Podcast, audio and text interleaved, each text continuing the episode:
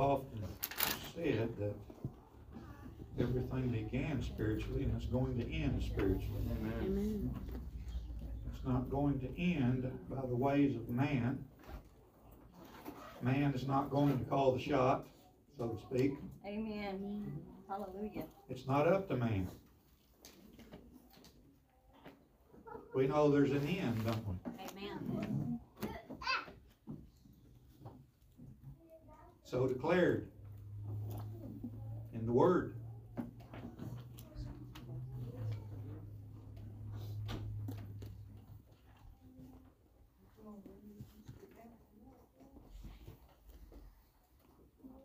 The preparational theme that we've been about for quite some time is for purpose. It's not just to have information. It's not just to have something to throw out and convey, and it's for purpose. If we're not prepared, I don't even want to think of the alternative. I'm talking spiritual preparation. The world around us is plunging further and further into darkness. It's very evident. I'm hearing more and more. I'm listening now to even secular people that are catching hold and even making comments about there's really something strange going on. And they're seeing the, the faults and the and the things occurring themselves. Now, th- this is a little uncommon because usually, you know, the world just goes with the world. Whatever the way it flows, that's the way that goes. But but now, this additional observational, and I'm talking about using evidence seen. Remember that because I've said it before. Evidence seen.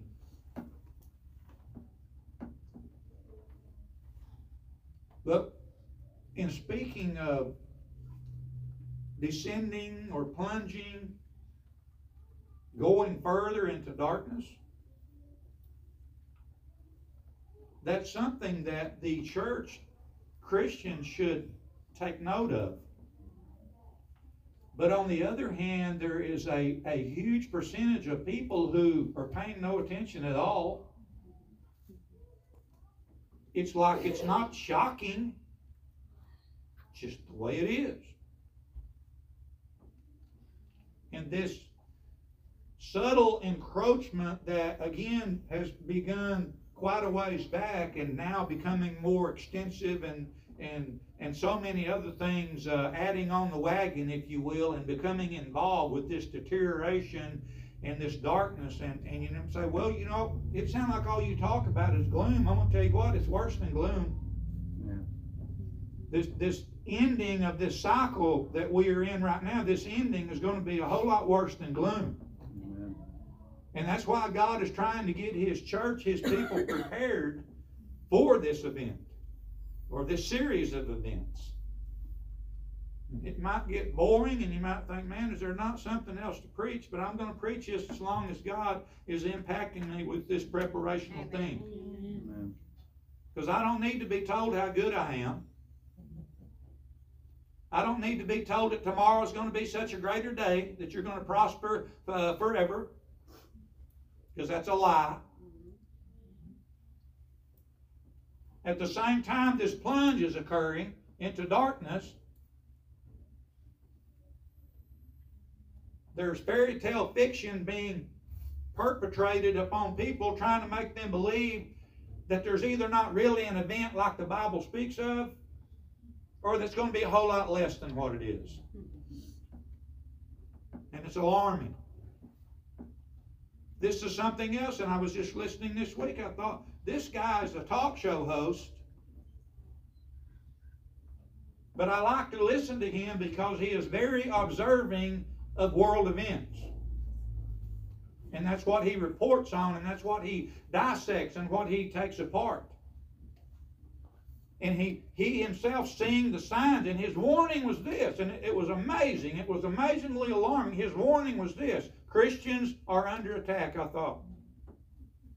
You're one of the only ones that see that. In the media, at least. Well, they might see it, but they're not going to own up to it because they're part of it. Throughout God's Word, we find warning after warning against the means that brings about this darkness that I'm talking about. Warning after warning, time after time, through generation after generation. Warnings.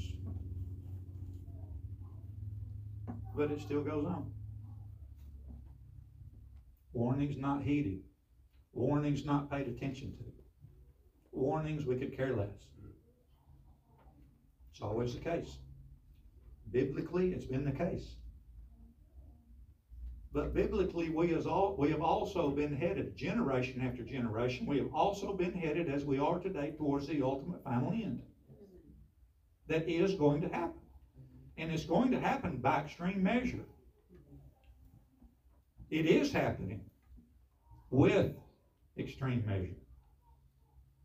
The darkness is happening all around us. God's Word uses specifics. Listen to me. God's Word uses specifics to address the generalities of society. What do I mean by that? Specific instances involving maybe even real people. But it is structured in a way that it relates directly to the entirety of a society or a culture, if you will. Amazing how that works. We live in an adulterous society by great degree. Now, don't jump on the defining term in your own mind just yet. We know what that means, but it also has a spiritual meaning. We're living in it. It's very apparent, huh? If you know what I'm talking about, it's very apparent. As man degenerates, spirituality degenerates. Because who are the only creatures on earth that are able to be spiritual? It's not dogs and cats, regardless what you might believe. Humans are the only ones that have the ability to be spiritual. One way or the other. But we live in an adulterous society, in an adulterous generation, and an adulterous culture. Made up of many adulterous individuals. Hmm.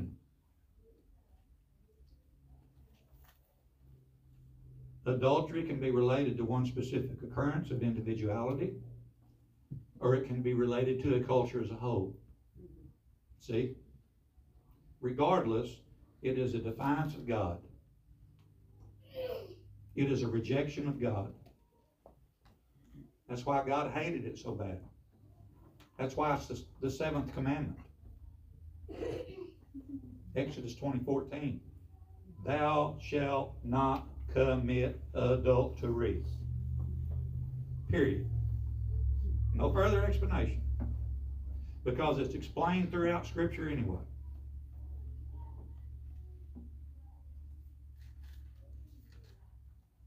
In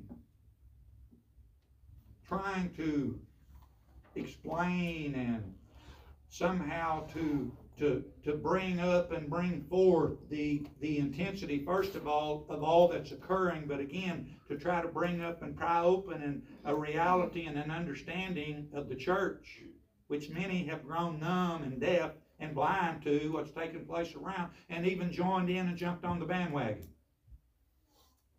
that's a definite sign. What are you talking about? That long word.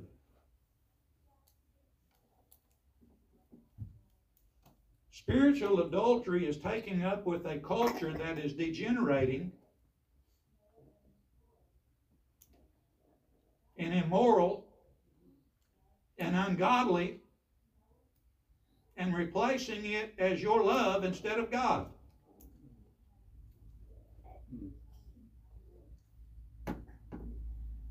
Well, what degree are you talking about? Any degree?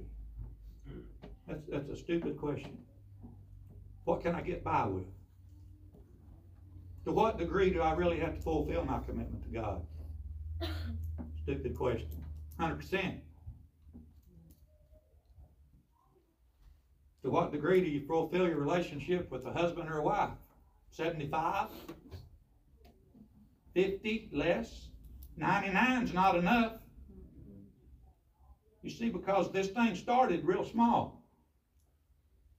This adulterous generation began with real small, and then it began as society continued, as cultures continued and went along, and we find ourselves in this present generation, which I'm beginning to wonder if it's not the most evil, wicked generation that's ever existed on earth. Because in comparison to some of the others named biblically, I'm trying to find any worse things that they did that's not taking place now. This word this morning is, is not to criticize, listen to me, anybody here. This is to strengthen our commitment to God. And if we're going to, to be above the darkness, there's some things the church has got to do. Now, I'll give you some scriptures in a minute. This is merely platform so far. The Bible speaks of adultery at least 38 times. That sounds like it God kind of meant pay attention. There's many things that's only mentioned once in God's Word, but that's enough. Amen. 38 times. Breaking it down, much to the dislike of many, it's like a lot of things that are sinful. You start breaking it down, you start getting people that don't like it, right? What are we seeing? That don't even want to be told anymore. And if you do, you're public enemy number one. And you're offending them. Oh, I've just got, I'm scared to death for your soul, folks. If you even mention that, you're gonna be wrong. See, because there's an all attempt to shut out anything to do with God, anything of God, anything about Jesus Christ, anything of the Holy Spirit, anything that's biblical, to snuff it out, shut it down, and do away with it. You know where that come from? It didn't just pop up yesterday. It come from satanic origin.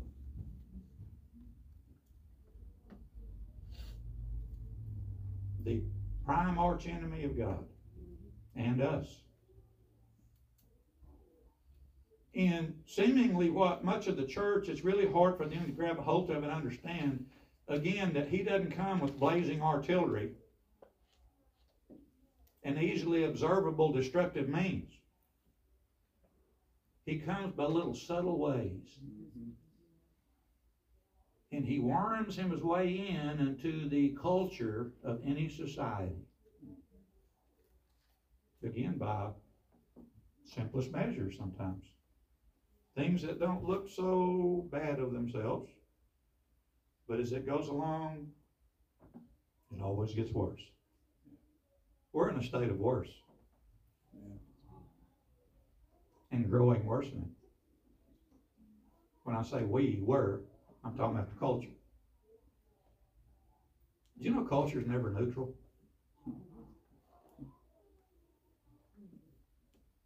This one definitely is. It's moving ahead full steam. It's not laying lax, it's not laying idle, and when I'm speaking of culture, I'm talking about the sinful culture that we're living among. We got to identify. We got to pay attention. We've got to see what's going on. If we never look, if we never see, if we never pay attention to what's going on, we're not going to be effective in contesting it. Personally and individually, for your survival is key here. Your survival as a Christian, let me say that. It's key upon how you respond to the culture you're living in and how you respond to the Word of God. And you take the Word of God. Because the Word of God is contrary to the culture we're living in. Amen. You either going to be a part of one? No. Wait a minute. How can we be a part of one and a part of the other? You've got to be all of one. All of God, all to God, all about God. Or you're going to get mixed up in this culture that we're living among that is heading towards nothing but destruction. So what causes that? Well, again, it's the, it's the working motive of the enemy of all of us here and countless zillions more. We know who that is. To man and to the world and to the society and to the culture, culture that we're living in, adultery has become a pleasure. Now I'm saying that because there's a connection, there's a relation to spiritual adultery and physical adultery. And it pretty much winds up having the same terrible ending. Destruction.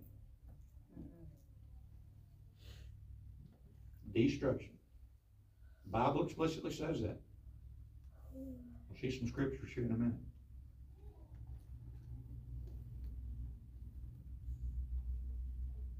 The ending of spiritual adultery, listen to me, the ending of spiritual adultery is literally a death sentence. It's a death warrant. And I'm talking against God.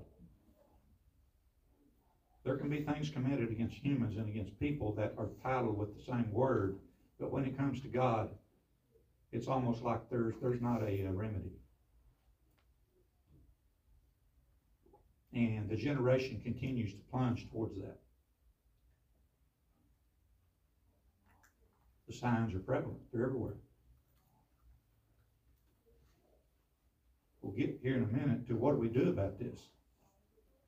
Not just yet. Hang on and bear with me.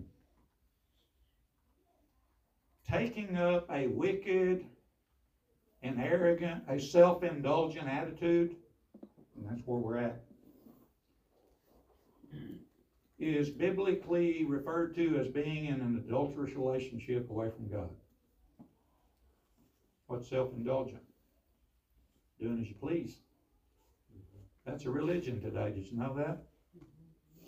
Oh, it might not have a book or what they call a Bible, but it's a religion.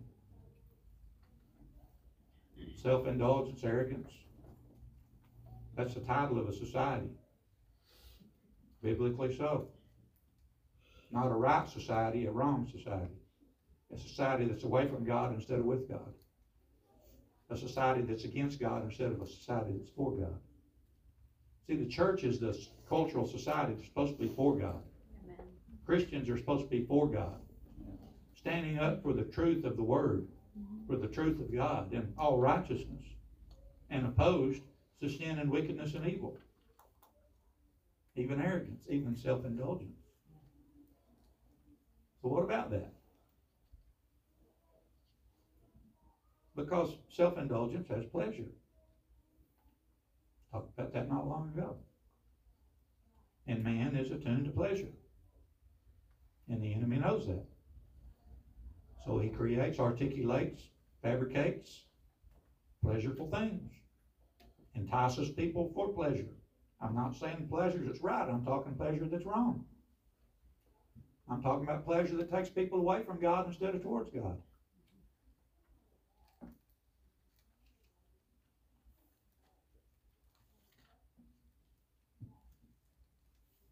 Our society is literally reeking and dripping with this very thing. Our culture. Many of you know cultures change.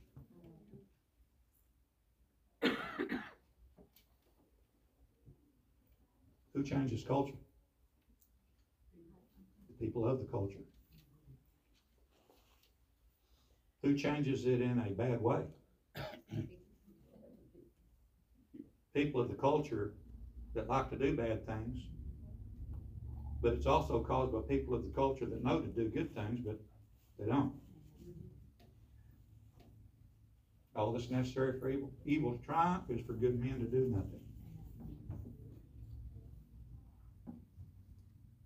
This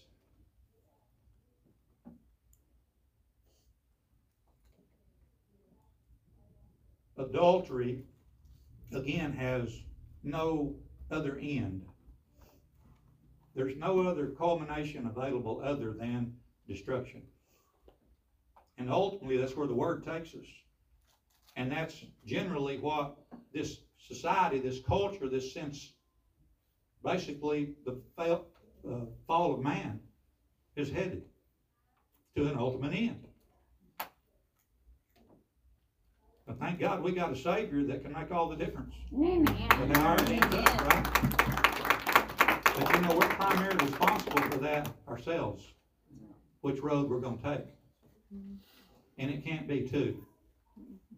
There's not a why that you can choose that way one day and the next day, well, it's time to go to church. I'm talking adultery against God.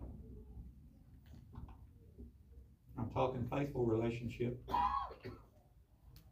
I'm not talking one way one day and another way the next. That's, if you look at any failed culture or generation, there's been many since, since creation. Many. History even records it. History also records the drastic means by which these failures occurred, and they're horrific. Horrific. People undergoing and, and having to go through and face the most horrendous things to the point of death. You know, when the Babylonians were destroyed or in war, talking back in thousands of years ago, did you know the men, it was so bad? They were under siege because of their wickedness. The Babylonian Empire has been known biblically, and you can find it and you can research it multiple times, as the wicked generation of the day. Evil. Committing every possible immoral thing that you could even think of. Much like our culture today. And it was so bad when the Chaldeans took the city, sieged it, that the men, listen to this, it was so bad, the atrocities and the horrific things they were doing, that the men, the dads, the husbands, took their wives and their children and strangled them to death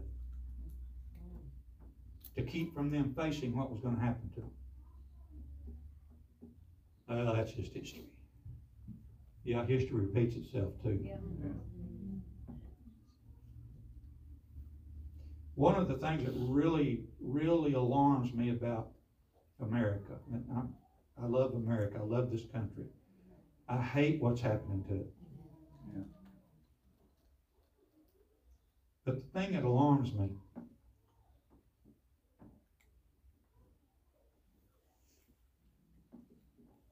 is that it seems to be going right along this path of committing adultery against God by leaps and bounds. And it's not going to get by with it. It will not.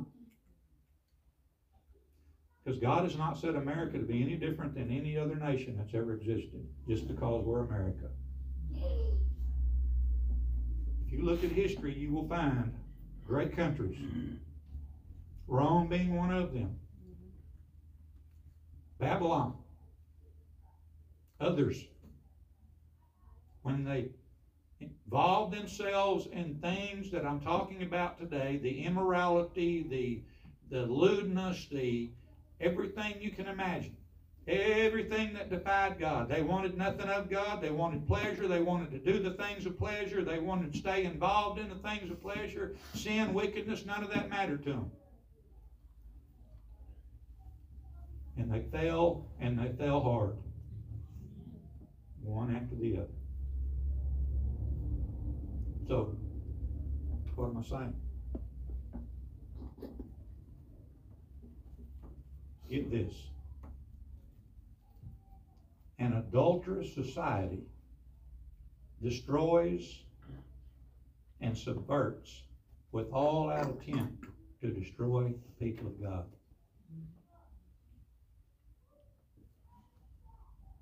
If they can't destroy it, people, if they can't destroy them, they'll subvert them. What does that mean?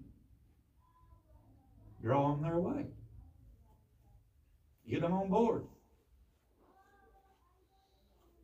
Not the drastic measures.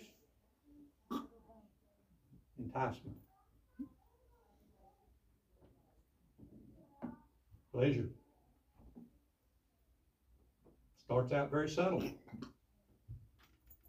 And before one knows it, we're out in the middle of it.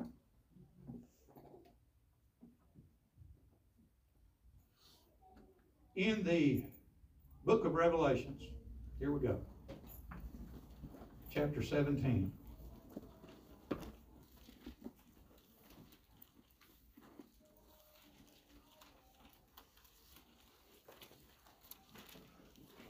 I realize I'm using some terms this morning that were seldom used, but they're biblical.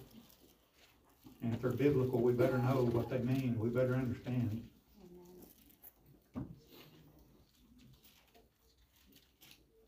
This actually involves a different name of what I've been talking about, but it goes right in line. It's in the sixteenth chapter.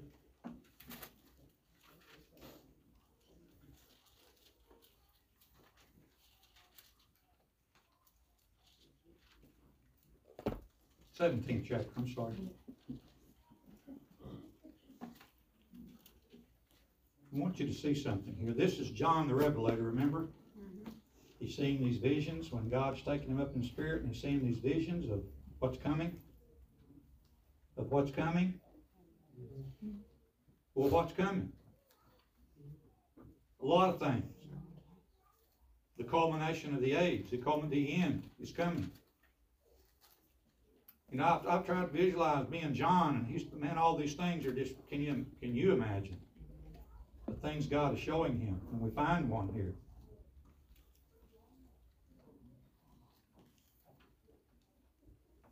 Beginning with verse 1 of chapter 17. And there came one of the seven angels which had the seven vials, and talked with me, saying unto me, Come here.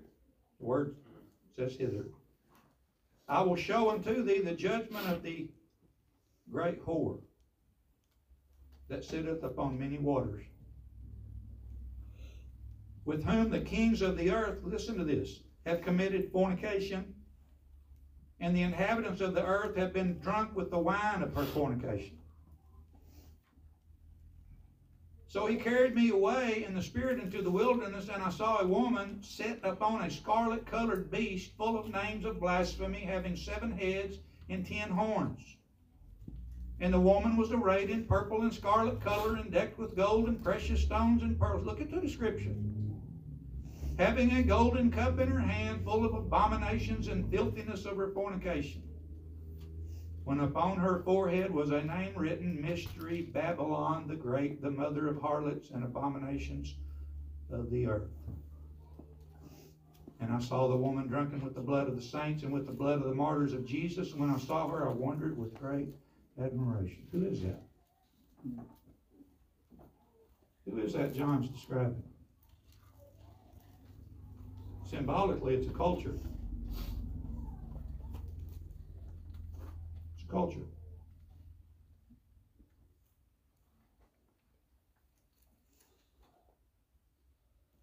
It's a state of civilization. Well, what's he saying? Look at what he said. Look at what he called her.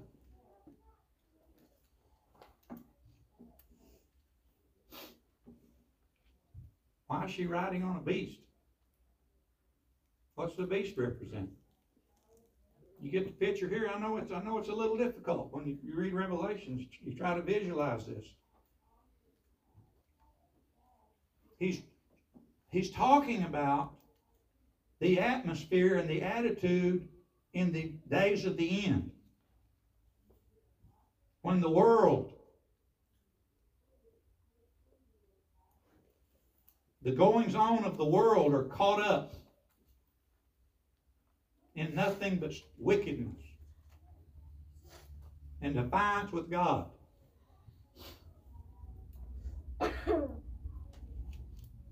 And this queen, being the symbolic power of it all. Remember, culture, society. Don't, don't visualize her as just some kind of a human figure on a throne. This is symbolic. Riding up on this scarlet colored beast. Anybody interested in knowing what the beast represents? represents government. It represents government. Well, what's the emphasis of her riding on it? Because it's supporting her. Mm-hmm. It's carrying her.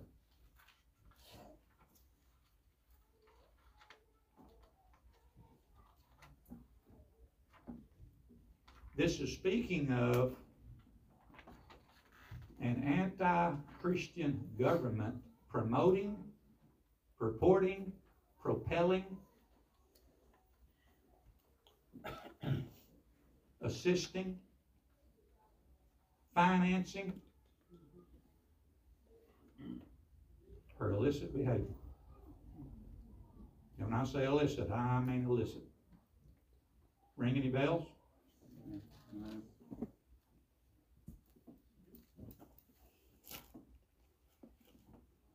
Now, it's very apparent there that she has seduced many. Mm-hmm. Seduced. Goes along with enticed. Offered. Brought into her presence. Again, culture. End time culture. Seductress but don't frame it in the gender, culture.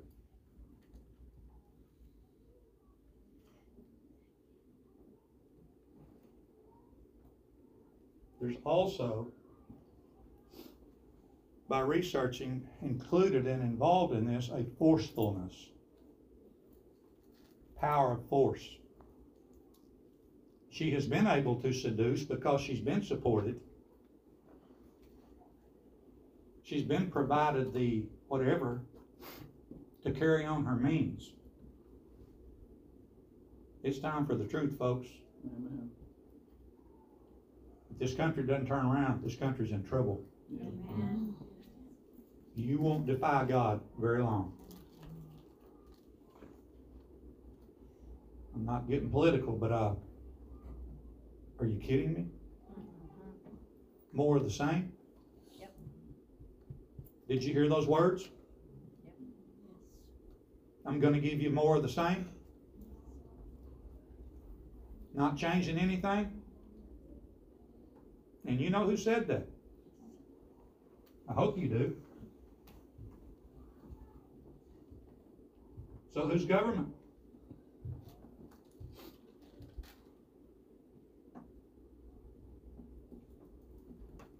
There's been a number of pastors arrested and jailed in this country recently.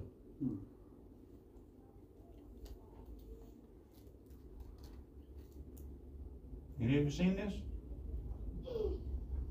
Federal agents go to their homes in front of their wives and their children at gun, multiple gunpoint because they were standing in an abortion clinic handing out literature in a public place. Now, what is that? What is that? That's force. And it's beginning.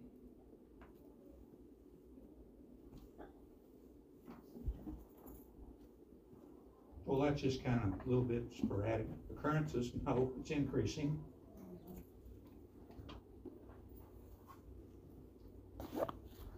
the support of those in authority for immorality, ungodliness, and more of it, and other forms of it, never thought to be even possible.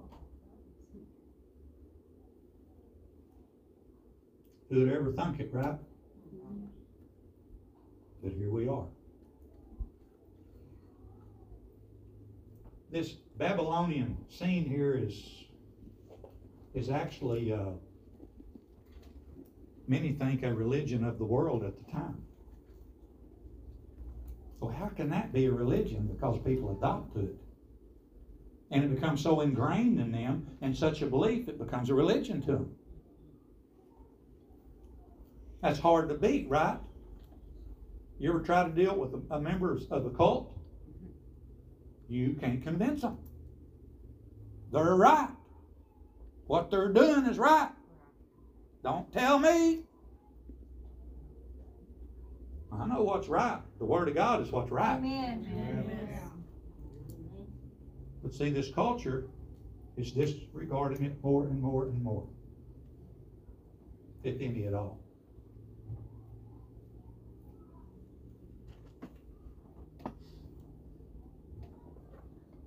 You know the greatest weapon against this? Against this that's going on, you know what the greatest weapon is? I'm going to show you. Goes right back to the theme where I started comparing two things. Go to Proverbs with me.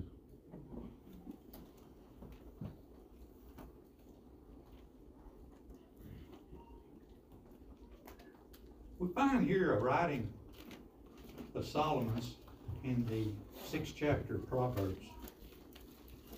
And it looks like it's merely earthly or some kind of good advice to a, a child. And indeed it is. But it also bears a great significance and an emphasis to a child of God. I want to read it. Beginning in the 20th verse of chapter 6, it says, My son, could be my daughter, my son, my child, keep thy father's commandment. And forsake not the law of thy mother. That's wonderful advice in itself, isn't it? Now, this indeed is speaking much of a family situation with parents, godly father, godly mother. It says commandments and law. Notice that.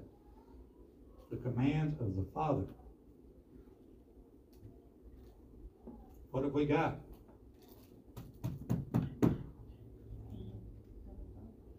What did I quote earlier, starting out? Thou shalt not, what? Commit adultery, what is that? Hey, commandment.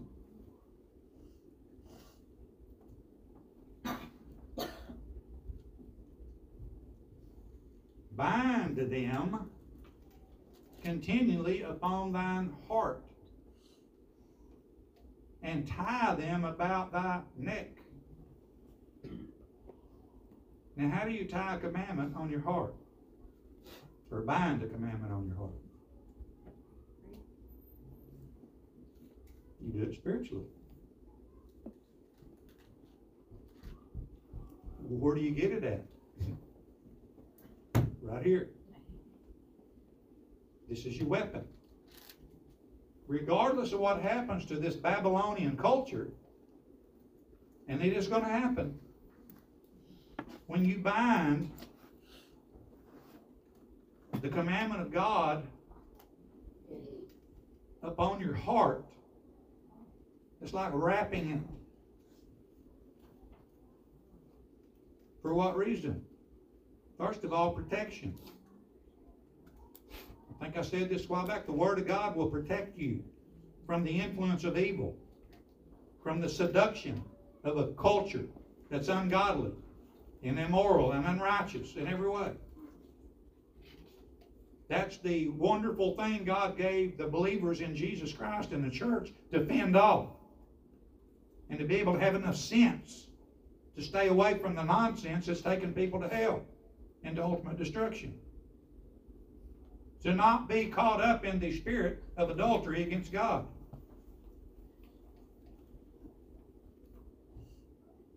Tie them about thy neck. This literally means tied around your throat.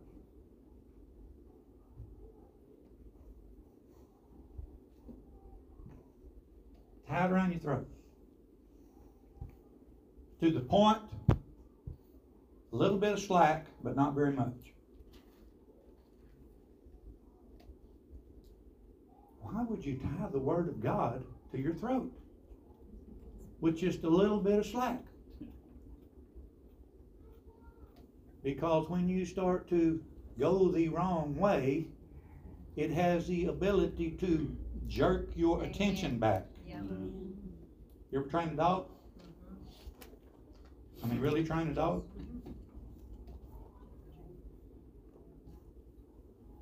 That German Shepherd of mine was contrary when I first got him. Be about 110 pounds, and he wouldn't listen to me for nothing. He go do what he want to do. He goes chase whatever smell he wants to chase. So I got me a little instrument called a pinch collar. And I put it on him and I had the other end and I'd give him a little slack. And when he decided he wanted to run off his own direction, guess what? He learned real quick who his master was.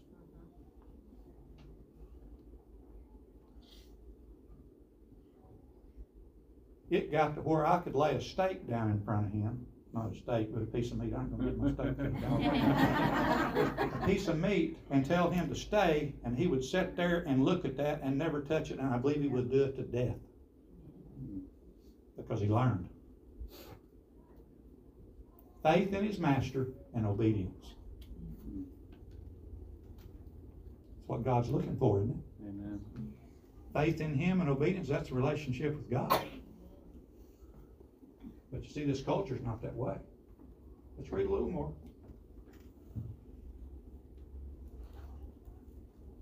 Verse 22 When thou goest, it shall lead thee.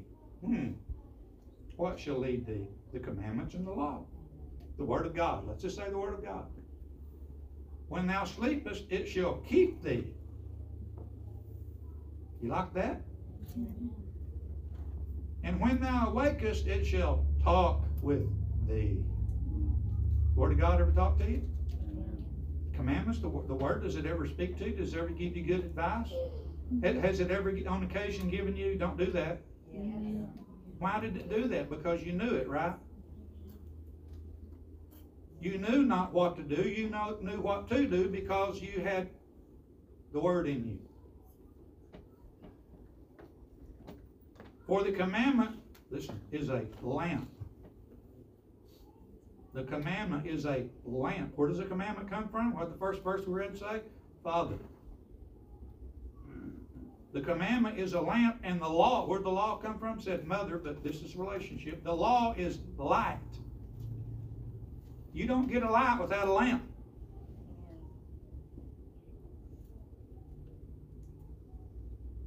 The commandments is a lamp. Word of God is the is the lamp. Well, how do I get the light? I ignite the wick with faith and obedience. Then you get the light. And then you can see, right? Then you can see in the darkness. Where did I start out? The society's plunging into darkness. But if you got the lamp and the light, it's not going to affect you. Even though it's affecting multitudes of millions, if not billions of people, it's not going to affect you. Isn't that comforting? Amen. Son, this is what's going to keep you out of trouble. Yes. Yeah. This is what's going to keep you from being seduced and victimized and in the ultimate destroyed. Looks like just a discussion about a father and a mother. This is bigger than that. And look at the latter part of verse 23. And reproofs of instruction are the way of life. Where does instruction come from? From the commands and the law. They're what? The ways of life. It's your life's plotting, it's your life's course. This is what keeps you on course. This is what keeps you away from that stuff. It disallows you from being sucked in, and it's to a point it's got a vacuum. Anybody notice? Everybody else is doing it. I think I'll try. That's a vacuum. And it's a vacuum for a reason. It wants to suck you in to its destructive process. Young people, you're faced with it's unimaginable. Every day, all day long, I would venture to, to present to you this morning. There's an attempt to suck you in and suck you in deeper. Resist. Resist. This is your hope. This is your promise. It's more than hope. To keep thee from the evil woman, now don't take that as direct. This is a culture we're talking about. Again, symbolic of the Babylonian one riding on the government's wings. From the flattery of the tongue of a strange woman. The flat, let's catch that? The flattery of the tongue. What seduce more than anything else? Words. Just make them nice. Even though it's evil, make them nice. Make it sound sweet instead of bitter. It's seduction. Hmm. It's everywhere. Lust not after her beauty in thine heart, neither let her take thee with her eyelids. Just because it looks pretty don't mean you need any of it. Just because it's beautiful doesn't mean it's going to get you in serious trouble. Or it's not going to get you in serious trouble. Take thee with her eyelids. What does that mean?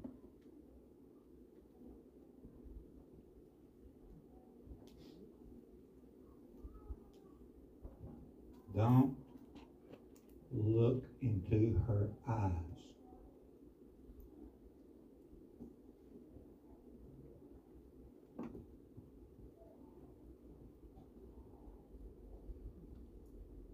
What's that do? What are the eyes? What's the Bible say the eyes are? Gate to the soul.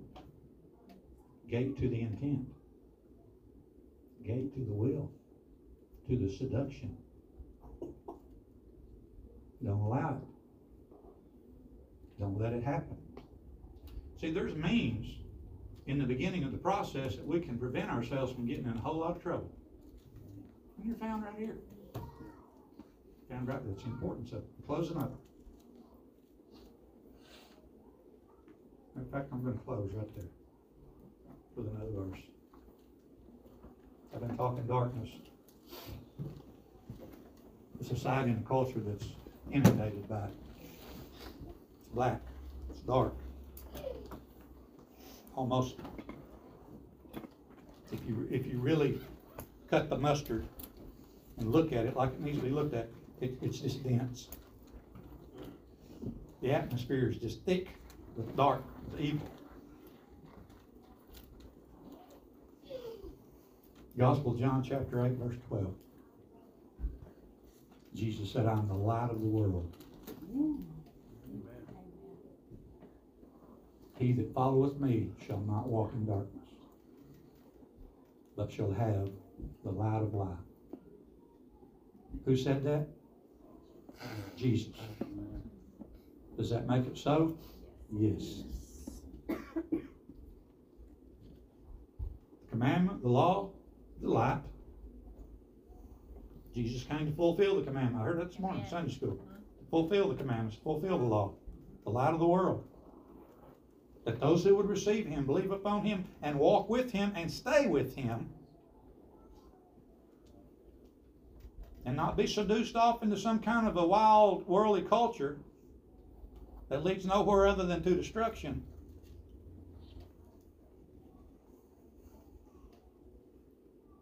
We don't have to walk in darkness, Amen. Amen. Hallelujah.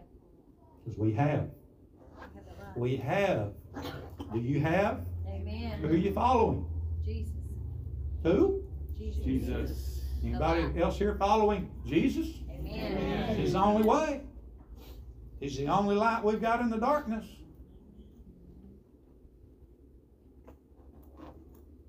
Would you stand?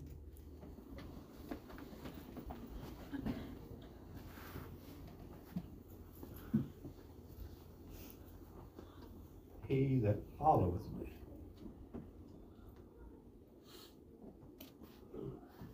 That doesn't mean just trail along behind and go here and go there in the process.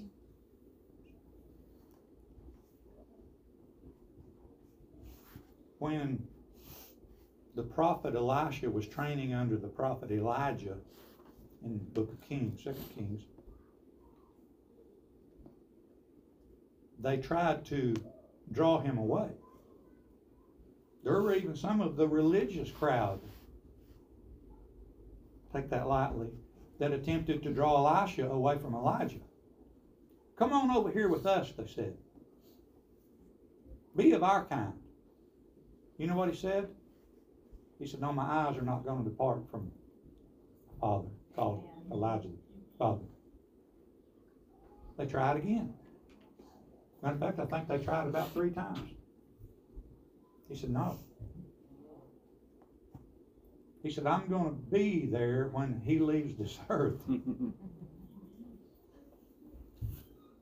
know what happened? You might know the story? Not story, but the account. Yeah. When Elijah was taken up, Elijah did not die. One of the only two people in the Bible that did not die. Everybody else is going to die. They have and they will. But Elijah went up in a chariot of fire. Amen. Amen. And Elisha saw it. You know why he saw it? Because his attention was on Father, his father, earthly prophet father, that was headed towards the Father. Amen. Amen. You know what happened after that? Elijah's mantle fell off and descended to the earth. Guess who it fell on? Elisha, and he got a double portion Praise God. of the power of God. Now, that's another story, but stick with God. Amen. Stay with the light. Don't play with the darkness. It comes in many forms and they can look so wonderful. And they can be so appealing to the most minute thing that you would not think would be harmful to you at all. And it'll suck you in to the culture of Babylon.